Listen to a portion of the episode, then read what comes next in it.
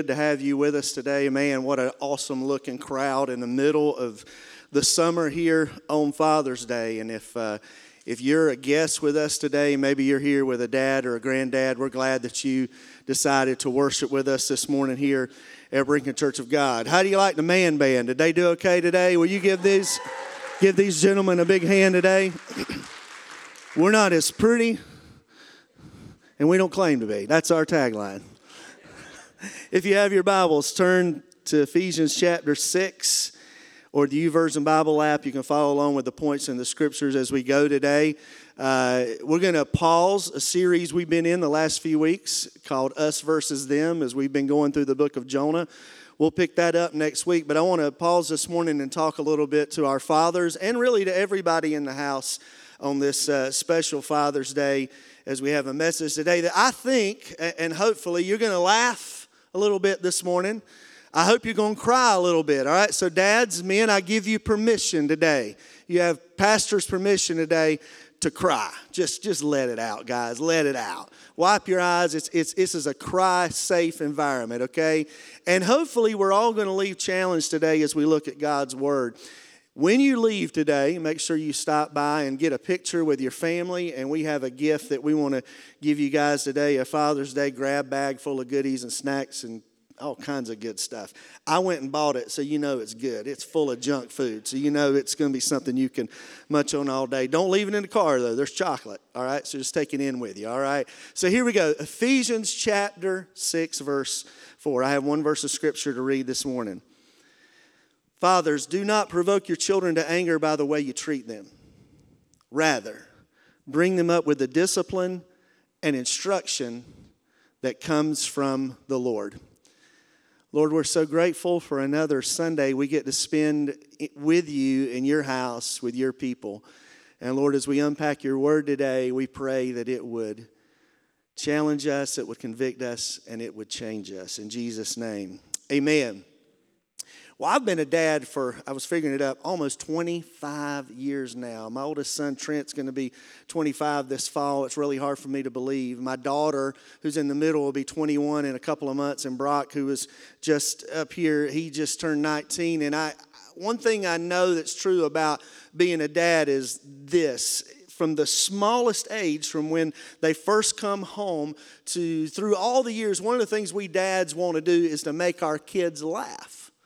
You know, when they're little, you'll make crazy faces or you'll tickle them or you'll get in the floor and you'll play with them. And your your goal is to try to get your kids to laugh. Any other dads like that? Any other dads remember that, or granddads remember playing with your kids and trying to get your kids to laugh? And maybe that's why today, over the last several years, this idea of dad jokes has become so popular. You know, I guess dad jokes have always been around, you know, jokes that really... they're not that good. They're a little corny, but it's a dad's way to try to get his family to lighten up and, and to laugh. And so we went around the church, and we uh, we got some some men in our church family to share some of their favorite dad jokes, and I want to share those with you. Check this out.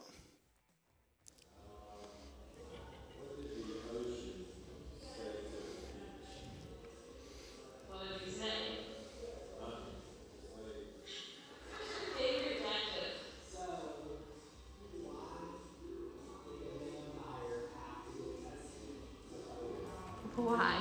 Because he was coughing. Hey, you have a dad joke for me? Dad joke, sure. Uh, what did the police officer say to his belly button? What did he say? You're under duress. Uh, why did two fours skip dinner? I don't know. Why did they? Because they already ate it. All right. So what's the similarity between false teeth and the stars? What's that? They both come out at night. Mister Brandon, can I hear that?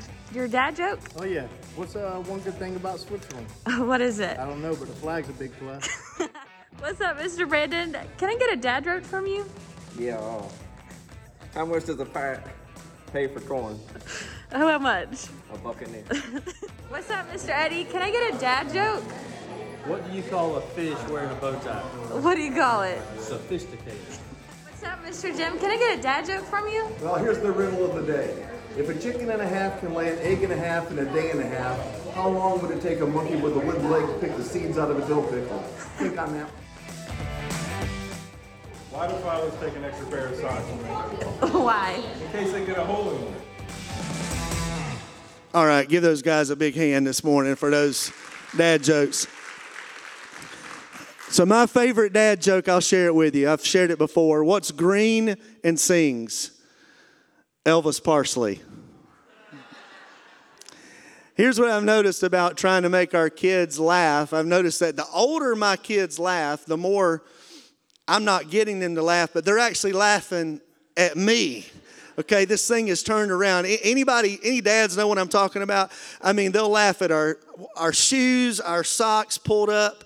They'll laugh at what we wear, how we how we eat, what we eat, what we do. One of the biggest things I think, dads, that we get laughed at is when we'll fall asleep watching television and we're in a full-blown snore and then somebody comes in and changes the channel. We have a God-given ability to wake up and say, "What are you doing?" I don't know why that's the case, but we have that ability. And through the years, my kids have, have really, one of the things that they're really dogging me on right now, they have this recurring thing that anytime I, I get on a kick, and how many of you wives know your husbands will get on a kick, right? And I got on a kick years ago making omelets every morning for breakfast. It's just, it, it was just a kick I got on. And they're like, Dad, Dad's addicted to omelets. That's what I heard. That's what I hear. Dad's addicted. And, and they, one Father's Day, made me this shirt. Had this shirt made for me just because I'm like, you know, come on, y'all. I mean, they, they give us a hard time, don't they? I, I bought a, a turkey, a Masterbuilt electric turkey fryer a few years ago. I, I'll admit it was a kick. I've only fried three turkeys in it. And they're like, Dad's going to get addicted to frying turkeys. And last year at Christmas, I bought an air fryer. Well, Dad, now you're addicted. I'm like, I'm not. Just because I buy something that I really don't need doesn't mean I'm addicted to it. It may mean I have other problems, but it doesn't mean that I'm addicted to it. And it's all in fun. And, you know, I think sometimes we probably use, a, we could probably deserve a little payback as dads the way we give our kids a hard time. But one thing that's not so fun is how dads and how men are portrayed in our culture. If you watch a television show or uh, you see news reports, you know that men typically are not portrayed very well. Pastor Josh and I were talking about this, this idea for this message several weeks ago, and I was sharing with him what I was thinking about. And one day he emailed me. He was doing a little a little research for me, I guess, and he emailed me a, a clip that I want to show you this morning. Now, this is from C N N, which kind of surprises me that it was from C N N, but this is from a conversation that took place about, I think it was about ten years ago, about this idea, this dad dilemma, about how dads are kind of made fun of in the media. And it, we're going to use it this morning kind of as a springboard to what we're going to talk about. So let's let's take a look at this. Being a dad, I just love this story. And, and thankfully, some dads took action. Basically, what do they want for Father's Day?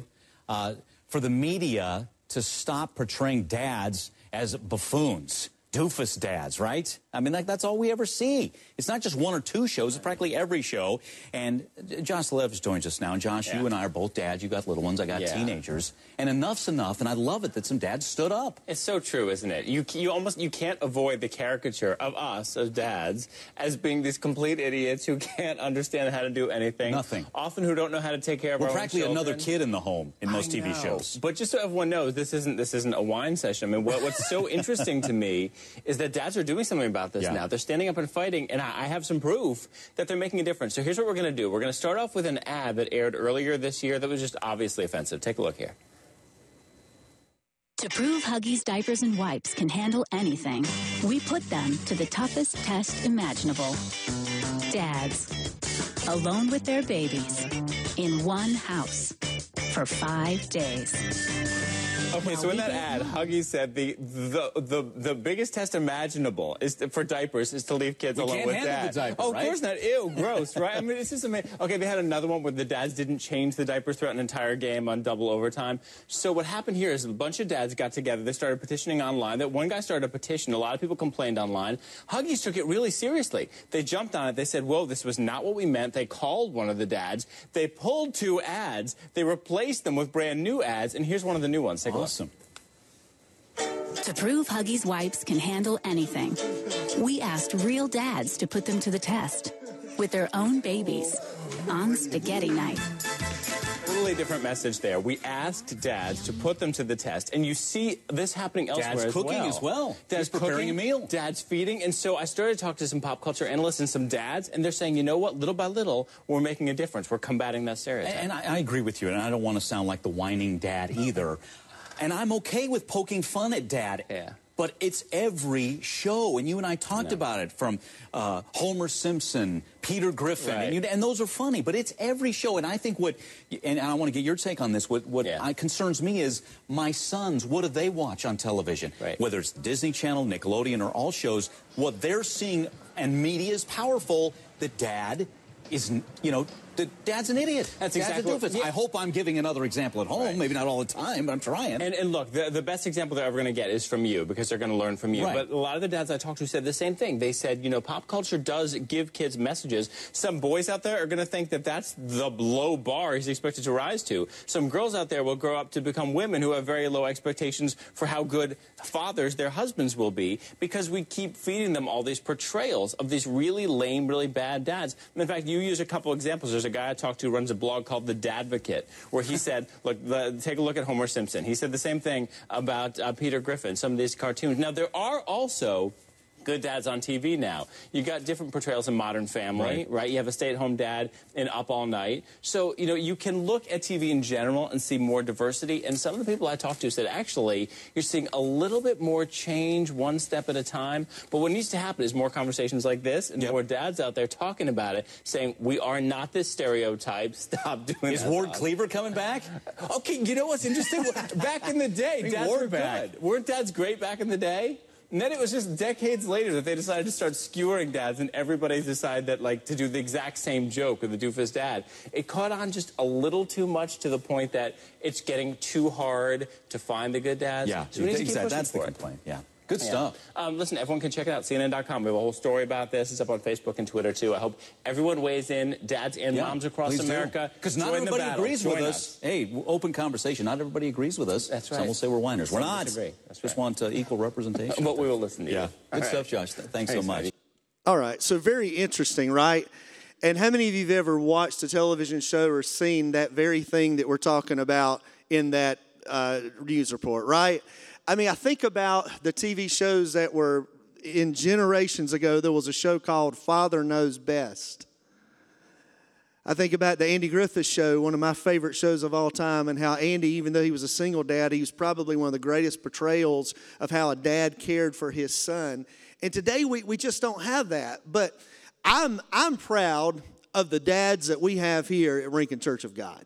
And I'm not just saying that because it's Father's Day, but I see the men in this church leading by example and bringing your kids to church and take caring, taking care of your kids, even from the smallest to the, to the largest in the house. And I just want to celebrate you and say thank you for all that you do. But as men, we, we find ourselves in this dad dilemma. What do you mean by that? Well, first of all, let's define dilemma. It's any difficult or perplexing situation or problem. And I think as, as men, we're kind of in this catch where it's like, okay, are we the overbearing, barking orders, never pleased with anything father? Or is it the father who's on the other side, who's portrayed in in the media and in, in entertainment as just a buffoon, not very intelligent? Or really the biggest problem I think we have in our culture today is the non-existent father. I read a stat this morning that actually is very sad. It said that eighteen point five million children in America are without a father. Do you hear that stat? eighteen point five million. And what that number does to us as a culture, it means that now, get this, the United States is the most fatherless nation on the planet. And you look at the culture around us and you can understand why. The reason why we are where we are right now is because of a lack of godly fathers and men. That's it. You change that, you change the course of a nation. You change the course of a community, of a school, of a home. And so today we're going to talk a little bit about how we change this idea of this dad dilemma, because we can we can make a lot of father's jokes, Father's Day jokes and dad jokes, but when it comes down to it, being a father ain't no joke, as the tagline says. Children need solid fathers. Women need solid husbands. So I'm going to talk to the fathers and the dads and the men today, but listen, this message today is for everybody. If you're a dad or a granddad, it's certainly for you. If you're a dad-to-be, one day you want to be a dad, lean in. I'm going to give you some tips today that's going to help you to be a better father. If you're a, a mom or a wife today, this is going to tell you how you can pray for your husband to be a better father, to be a better grandfather. If you are a young lady who's looking to one day be married, or you're single, this is going to help you to know how to pray. And if maybe you're you're somebody here today and you're you're a you're a man and you don't have kids, but maybe you're an uncle or you're a mentor, this applies to you today as well. So as men, one of the things that we want, if there's a problem, we want to know three steps how we can fix that problem. One of the things that we try to teach around here when we talk about marriage issues with our men and families is when it comes to problems with your wife, don't try to fix her, just listen, right? Just listen before you try to fix. But we like to fix. That's why we like to go on YouTube and look at videos that tell us how in three easy steps we can install something or make something or change something or switch something. So today, this, this message is super simple. I've got three things that we as men need to do to solve the dad dilemma. And here they are. We've got to learn, we've got to lead, and we must leave. Those are three words we're going to park on this morning. Would you say those with me this morning? Learn, lead, and leave. Number one, let's talk about what we need to learn. And let me begin with this quote. It is much easier to become a father than to be one. Do you see that? That's a problem in our culture. When I give you a stat that says eighteen point five million children are without a father, did they just miraculously show up out of nowhere? No, they had a birth father, but they don't have a day-to-day dad. Amen? It's much easier to become a father than to be one. And one of the, one of the big jokes on men is that we don't like to read what? Directions. I mean, men kind of do this, and I see some of you wives, you're looking at your husbands. You know, we, we'll try everything we can, and then if all else fails, read the instructions, right? But here's what I noticed almost twenty-five years ago when I brought when we brought home Trent from the hospital. He didn't come with instructions. I mean, they told us a ton of things to do that we forgot by the time we were in the car because we were finally glad to be out of the hospital and on the way home, right? But kids don't come with instructions. And here's what I've learned about being a father. It's that every stage of life, about the time you get the baby side down and figured out, then they become toddlers. New ball game, right? You got to figure out the terrible twos and the troublesome threes, and, and then you get that figured out, and then they go to elementary school, and you got to deal with all that. And about the time you got into the groove after about six years of elementary school, oh boy, here comes the most awful three years in all of our lives, middle school, right? And you got to deal with middle school and then high school. And let me just tell you, as a father who has young adults, it doesn't get any easier. The challenges and the problems and the situations and, and the, the expense just gets greater and greater the older they get, right? And so what do we do? You know, how do we how do we figure out how to lead and guide? Where does instruction come from? Where do we where do we look? Because ultimately we need to look to something or someone who has more expertise and wisdom than we do. I'm glad that we know a God who created the original model. And the Word of God tells us that if we don't know what to do, we can just ask. Now, as men, sometimes that's hard for us because we don't want to ask for help. But listen to what the Scripture says. James one five says, if any of you lacks wisdom, you should ask God, who gives generously to all, watch this, without finding fault, and it will be given to you. So dads, when you reach those seasons and those times and those situations where you just don't have an answer, you need to look to the Heavenly Father who created the original models in the first place, and that no matter what season or stage of life you may find yourself in, God does not look at us when we ask for wisdom and say, here he goes again asking. James said he gives generously. He doesn't find fault. And when we ask for wisdom, it will be given to us.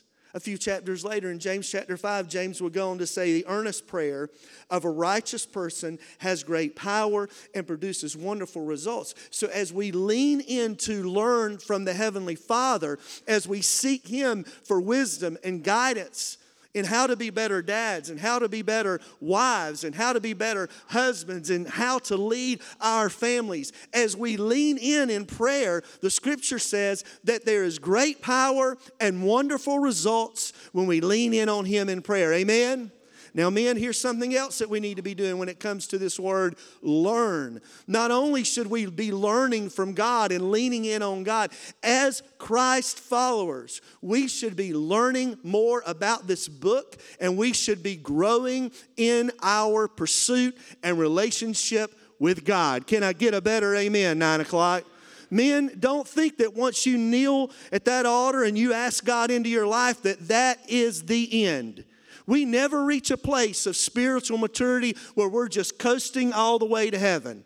I've learned that the older I get, it's like the target gets bigger on my back that the enemy wants to take me out.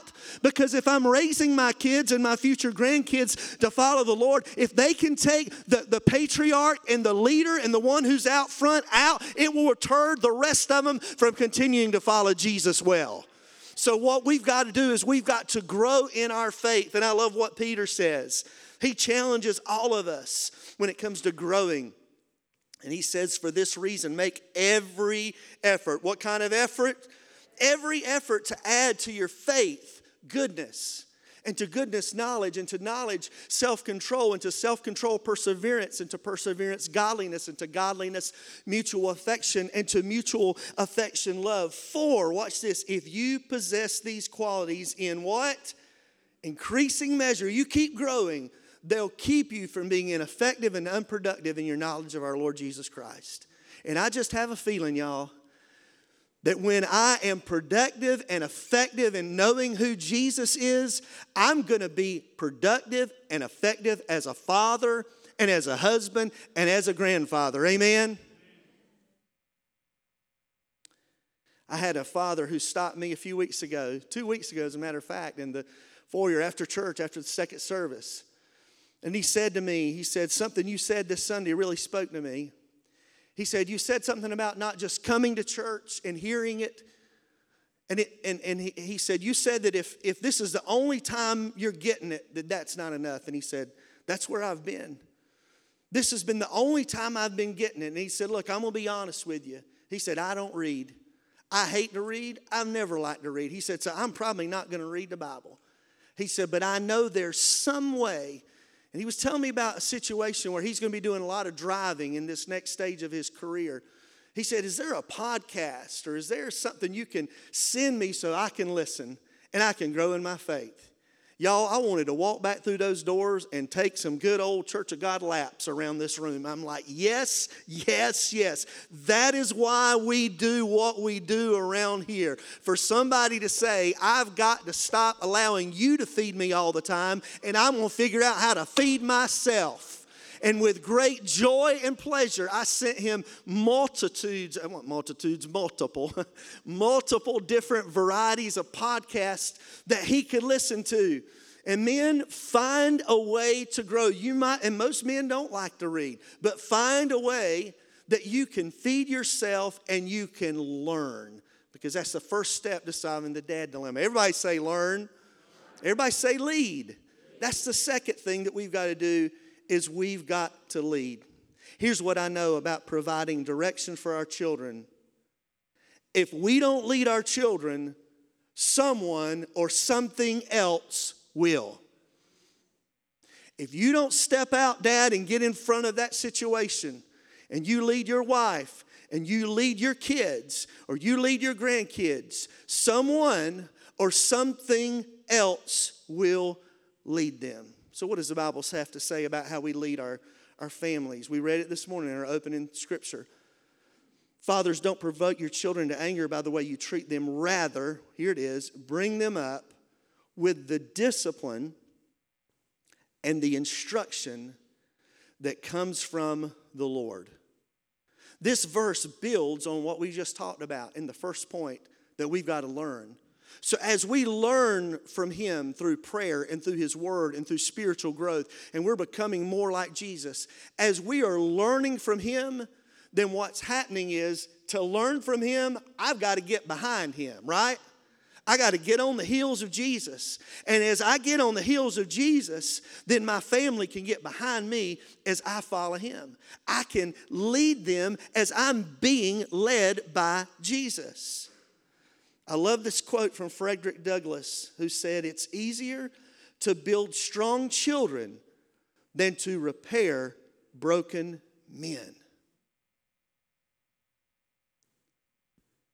We have a culture of broken men who have created broken children who are not the fathers that they need to be.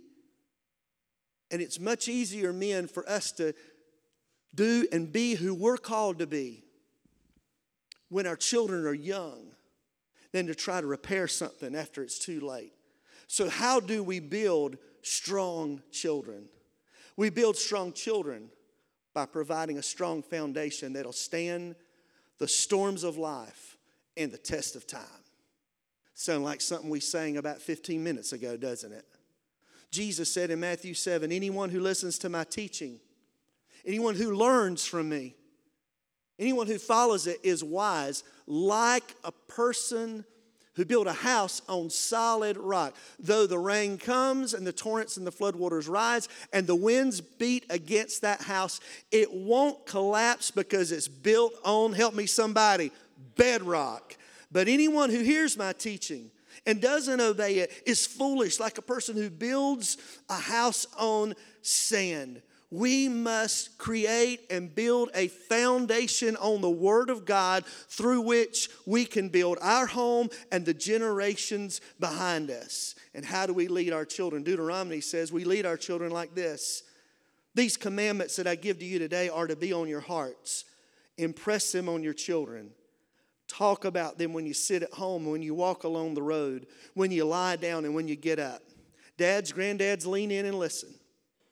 Sometimes we have this image in our mind that if I'm not sitting here at the table or in the floor and all the kids are around me and I'm reading the Bible and talking to them about the Bible, that I'm not leading my kids. For many men, this is very intimidating. But what the scripture here says is something that's much more practical. Because watch our progression this morning. As I begin to learn in point one from the Lord, and I, as I'm following him and I'm becoming more like him, his word is, is getting placed inside of my heart. And so then as I go through life in those normal day-to-day situations, this is one of the most practical verses in all of Scripture. Because what's being said here is, listen, impress the things that you know about me, God says, on your kids in the normal rhythms of life. When you sit at home, and your teenage daughter comes home from a day at school or middle school or high school where she's had her head beat in because of the culture around her, and you can sit at home and open up God's word and tell her or just share with her the value that she has, that you believe in her and God believes in her. Amen? As you're going down the road and you're on vacation or you're traveling with your family and kids ask tough questions sometimes, right? You lean in on those questions. And there have been times, y'all, that my kids have asked questions and I've been like, I don't have an answer for that. But I try to do my best anyway. And, and it's like sometimes y'all ask me stuff and I'm like, I don't know the answer to that, but I'll try to find it and get back with you. That we realize that in those moments, what we call teachable moments, that in the routines and the normal rhythms of life, we take those opportunities. That when we lie down at night, we have that prayer and we read scripture with our kids. And when we get up in the morning, we're, we're praying over them. But here's the thing. What are we talking about? We're talking about that the, the things of God become a regular part of the routine in our lives. That it's not unusual for us to, obviously, we're going to pray for our food, but we're going to pray as a family before we pull out of the driveway and go on vacation. Whenever we're making a move or a big transition is happening in our lives, we're going to stop. And as a family, we're going to together pray over those things. Men, listen to me. It is your job to take the lead in your house in doing this.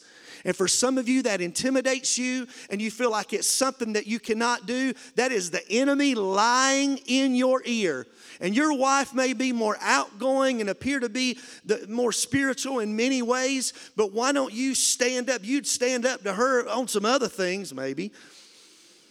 But stand up and be the man of God that God's called you to be. It doesn't mean that you're perfect, but your wife will love you and respect you and honor you even more. Pastor, I'm so unqualified to do that. I don't know what to do. Just do something. You're already doing something because, my goodness, you're here at nine o'clock in the middle of the summer. Praise God, you're doing better than most of the rest of, the, uh, of everybody around us. But make this part of leading your family a part of the normal part of your life. Lead your family. Lead your children to make the Word of God a priority. You're already doing it. Lead your children to make the house of God and, and the things of God a priority. Lead your children in that when they look at you and your wife, you're not perfect, but they look at you and there is a model there for what they need to strive for when they want a marriage one day. And some of you are thinking, oh boy, our, our marriage is so messed up. All of our marriages are messed up, right? We all have problems. We all have difficulties. And the couple who shines the brightest, they just act the best because we've all got stuff, right? I said it Wednesday night. I, I, I cannot stand going to a funeral and somebody saying, well, they never had a crossword in their whole marriage. I'm like, that's a lie from the pit of hell. What'd y'all do, not talk for fifty-five years?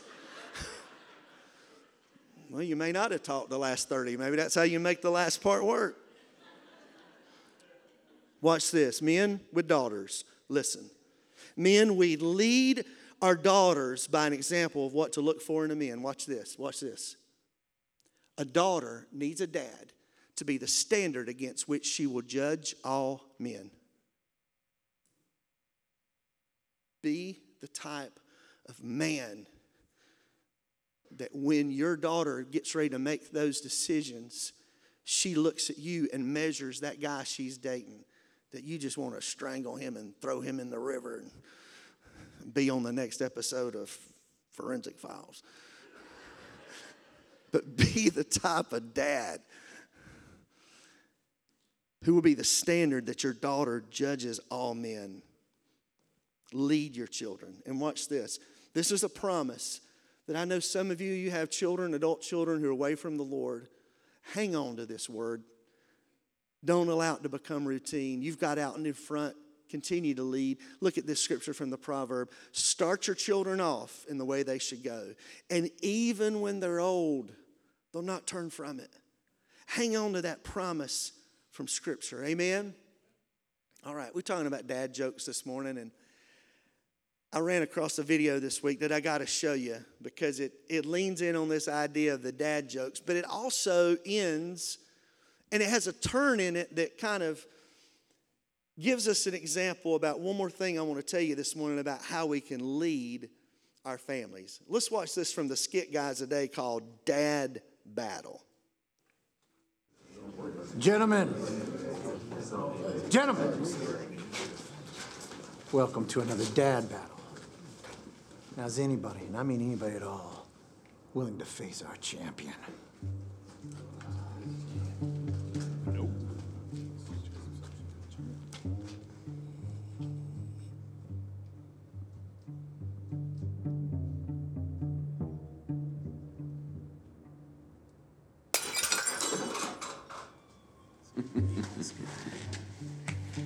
Gentlemen, my son joined the golf team at school. So I bought him an extra pair of socks in case he gets a hole in one.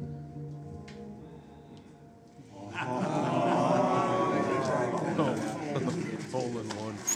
His dad jokes are so effortless. See that? That's why he's the champ. That's nothing.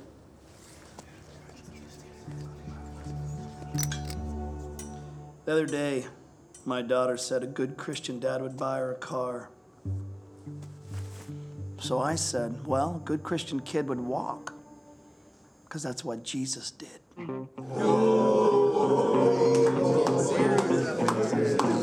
Fathers! We have a dad off. Yeah!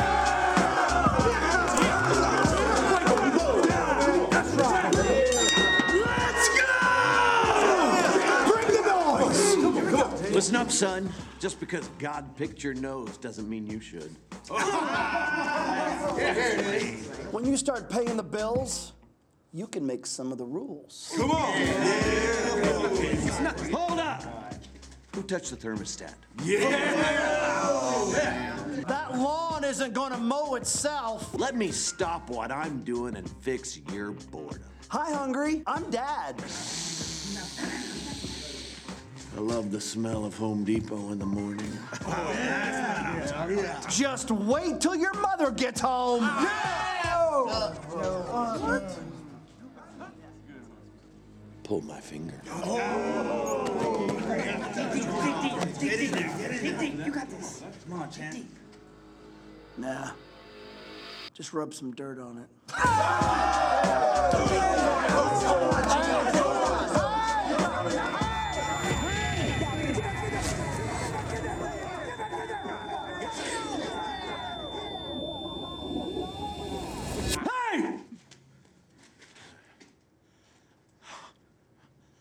Prou- proud of you. Huh?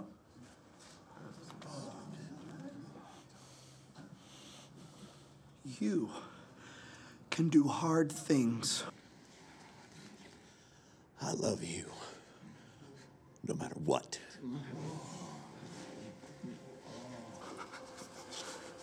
When God made you, He made something very special.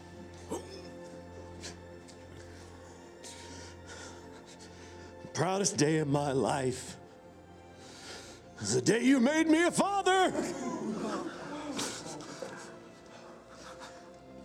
I thank God for you every time I get on my knees and pray.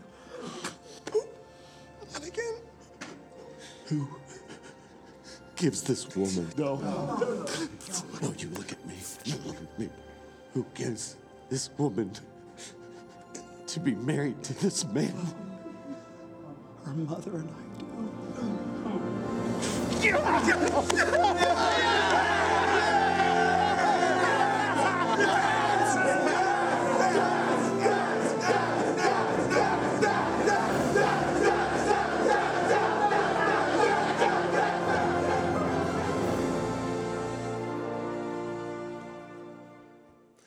Pretty good, huh?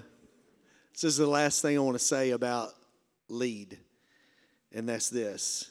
We lead our kids in how we build them up and what we say that shows how much we love them and care about them and believe in them. Coach Jim Valvano said this, "My father gave me the greatest gift anyone could give another person. He believed in me." So often, dads, we are so focused on everything being right that we don't stop to celebrate all the amazing things that our kids are doing well.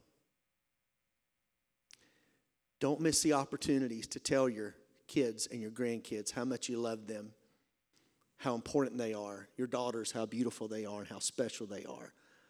Because if you don't lead them in that way, somebody else will. Lead your children to know who they are and whose they are. Lead them to know who they are in Christ and how valuable they are to the kingdom. And let them know whose they are, that they are yours and they are His. Amen? As you give me some background music this morning, let's hit the last one. We said learn, lead, and the last one is leave.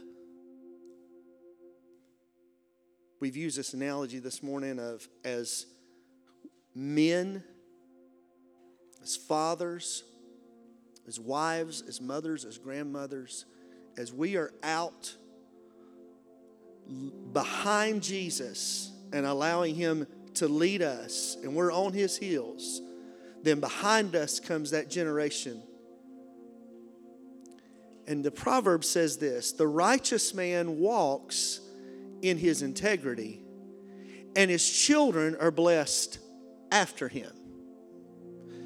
That's the reason why we have the stats that we shared about a moment ago in our in our nation, because we failed to walk in integrity.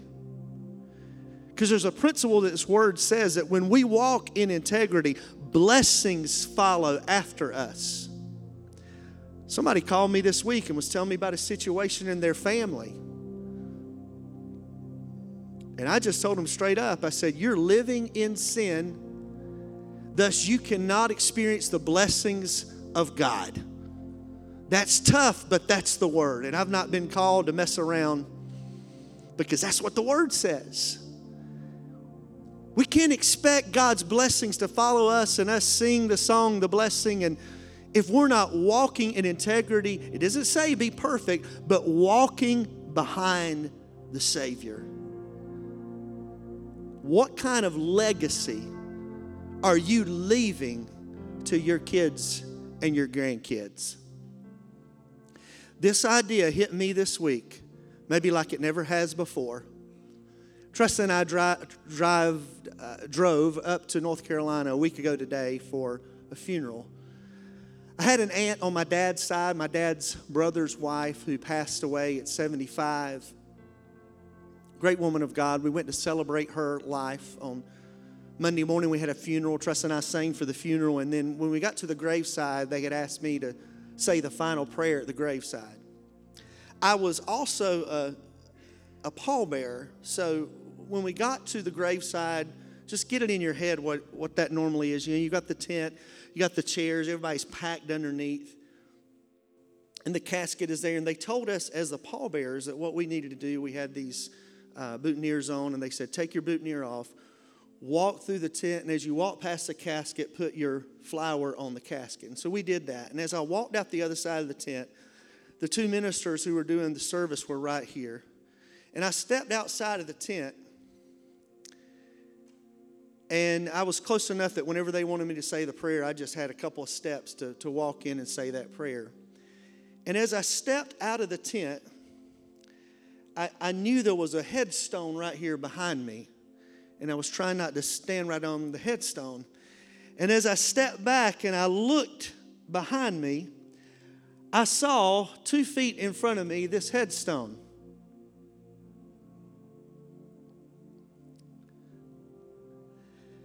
I was literally standing on my grandparents' headstone. My granddaddy is Leslie A. Woodard. My grandmother, Myrtle W. Woodard. We called him Papa. We called her Mama Woodard. And I didn't know my granddaddy very well. He passed when I was three. And I've told this story before. My my dad has always said, son, I never meant to name you a gender bender name, Leslie. But when I named you Leslie, I named you after my dad, who was the manliest man I ever knew. A rural eastern North Carolina farmer. An outdoorsman, a hunter, a fisherman, a sportsman. The manliest man, my dad said, I ever knew. And as I stood there, standing on my grandparents' grave, it just hit me. And my oldest cousin, who's ten years ahead of me, was standing beside me, and I looked at him and I said, hey, look where we're standing.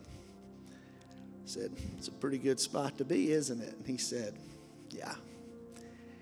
And so when it came time for me to say the final prayer, I'm a preacher, I'm not just going to say the final prayer, right?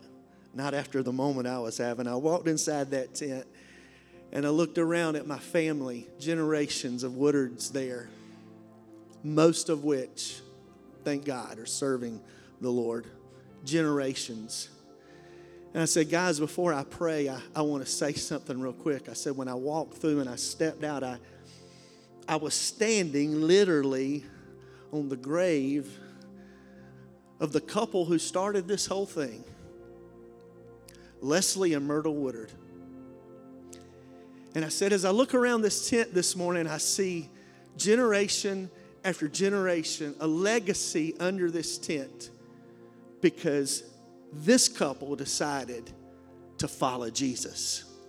My dad tells a story that at forty years old, my grandfather came to faith in Jesus.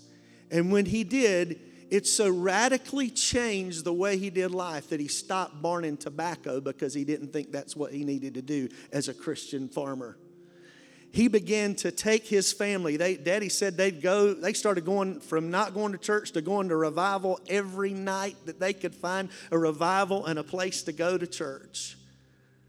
And as a result, generation after generation, this morning I have the honor that God has given me to be able to open God's Word with you, because at forty years old, Leslie Woodard made a decision to come to Christ, and generation after generation after generation has followed in his step, leaving a legacy. What are you leaving for your children and your grandchildren? One day, should the Lord tarry his return, if somebody stands on your grave at a ceremony service years later, what will they remember? What will they say about the type of father and mother and leader that you were? As I walked into that tent that morning, I, I remembered the, the verse from Hebrews that goes like this. Since we're surrounded by such a huge cloud of witnesses to the life of faith, and I began to tell my family, I said, you know, we're here this morning because of what they did, but they're in heaven right now, a part of that cloud of witnesses, along with uncles and aunts who've gone before him. And this aunt right here, this casket right behind me, this aunt that just passed away has now joined that cloud of witnesses, and they are cheering us on. And your mom, your dad, and your grandparents, and your kids, and all those who've gone before you, they are a part of that great cloud of witnesses that today cheer us on. But we're left here to learn and to get out front and to lead and to leave a legacy behind us. Having kids doesn't make you a father. Raising them does. So men, today I want to ask you these three questions as they come up on the screen. What are you doing to keep learning and growing in Christ? What are you doing to lead your children, your grandchildren, your family toward Christ? And what kind of legacy are you leaving for your children?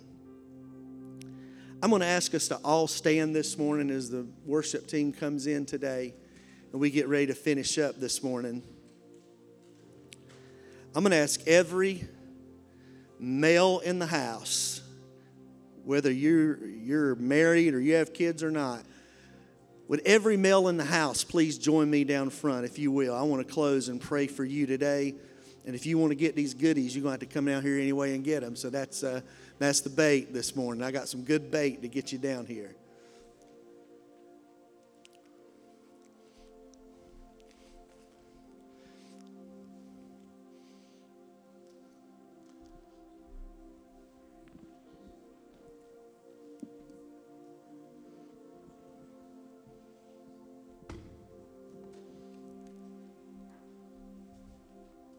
And what a good-looking group of men. And I got new contacts this week, so I'm seeing clearer than ever. What a good-looking group of men. I love you guys. I appreciate how you're already doing what we were talking about today. We're able to do what we're doing this morning because we stand on the shoulders of men like Brother Aspinwall, Brother Jimmy, Brother Jerry, Brother Charles, Brother Floyd, Dewey, other men who have gone before us and paved the way. We're able to do what we do today because of those men. And I love what Tressa said a while ago. You may be the first generation on your family tree who's behind Jesus. Blaze that trail, pal. Blaze that trail. You're making a difference in your family that will change generations. Amen. Those of you who are on the hills, like Pastor Kevin and I, of our grandparents and parents who've gone before us, we're just keeping the ball rolling, David. We're just keeping it going. Keep that ball going. Don't give up. Keep rolling. Keep being faithful. You can do it. You can do it. As you guys begin to play Firm Foundation again, I want us to pray this morning. I want to pray over you today, and I want you to pray. I'm going to pray over you those three things today. These three simple points that we learn, that we lead, and that we leave. Men, let's bow our heads today. Moms, daughters, grandmothers, will you extend your hand this way and pray over these men today? Come on, pray over these men today. May you cover the heavens. May you fill the heavens with, with prayers right now. Father, we pray today over these men. And I thank you, Lord, for every man who stands in this altar today. And God, I praise you for them today. And I ask you today, God, that you would anoint them and use them, Lord, in a mighty way. I pray, Lord, that they would continue to learn from you, that they would continue to pursue you in all their ways, that, God, they would be men who are committed to your word and committed to integrity, that, God, even right now, your Holy Spirit will encourage them. And if there's any area in their life, God, that they need to submit to you today, that they would do that. But, God, as they pursue you, Lord, God, I pray that you would fill them with the knowledge and the grace and the questions that they have, that they don't know what to do in those situations. Lord, help them to find that as they lean in on you and as they seek you, God, that you are faithful and you will give them wisdom. Lord, I pray not only that they would learn, but that they would lead. Lord, may this group of men be out front as they follow you, leading their children and their grandchildren to know you and to pursue you. God, may they feel the weight of the calling of God that's on their lives to carry the mission of Jesus for their wives, for their children, for their grandchildren. God, may they be empowered by the Holy Spirit, knowing that they don't do this on their own, but God, that you do this through them, that they can do all things through Christ who strengthens them. God, they, may they know that you've called them for this time, for this purpose, to change generations, to create a new generational tree that will follow after the things of God. And I pray, Lord, that every man, every father, every grandfather, every young man, every father-to-be in this altar today, that, God, they would leave a legacy, a legacy that their children and their grandchildren would be proud of, that when their name is called in family circles, in community involvement, and in their job, that they stand out as men of integrity, of men who know and follow the Lord. God, we're not perfect, but, God, we ask and pray today for your strength and your power, Lord, to touch us and anoint us and to use us. We thank you, God, for these men. I thank you, Lord, for what you're doing in the life of our church, that we have an altar full of men here who are leading in such an amazing way. And we bless them today in the name of Jesus. We bless them today over their lives and over their families, God. May you continue to use them. May you continue to employ them. May you continue to equip them. May you continue, God, to, to lift them up and use them in every way today. And we thank you, Lord, and we praise you for it today. Let's sing this today. Christ is my firm foundation, the rock on which I stand. When everything around me is shaken, I've never been more glad that I put my faith in Jesus. Oh yes, he's never let me down. He's faithful through generations. So why would he fail now, he won't. He won't. He won't fail. He won't fail. Come on, let's sing this bridge. Rain came, wind blew, my house was built. You're going to face some storms, men. You're going to face some trials. But when you build on Jesus, you can stay strong. You're going to make it through that situation you're going through. You're going to make it. Rain came, wind blew, my house was built on you. I'm safe. I'm safe with you. I'm gonna make it through. Cause my house was built on you. I'm standing. I'm standing strong on you. Oh yes, Christ is my firm foundation. The rock on which I stand when everything around me is shaken. I've never been more glad that I put my faith in Jesus. 'Cause he's never let me down. He's faithful through generations. So why would he fail now? He won't. Thank you, God, that you've promised never to leave us or forsake us. God, we can't be the men and the fathers and the grandfathers that you've called us to be without you. So, Lord, may we stay close on your heels. God, may we continue to do what you've called us to do, Lord, as we learn, as we lead, and as we leave a legacy behind. And we thank you for it in Jesus' name. And everybody said, amen, amen. Thank you, guys. Fathers, grab a bag on the way out. They're on either corner. So, dads, make sure you get a gift today. We love you. We hope you have a great rest of your Father's Day. And we'll see you back here Wednesday night at seven o'clock for Family Ministries Night. God bless you.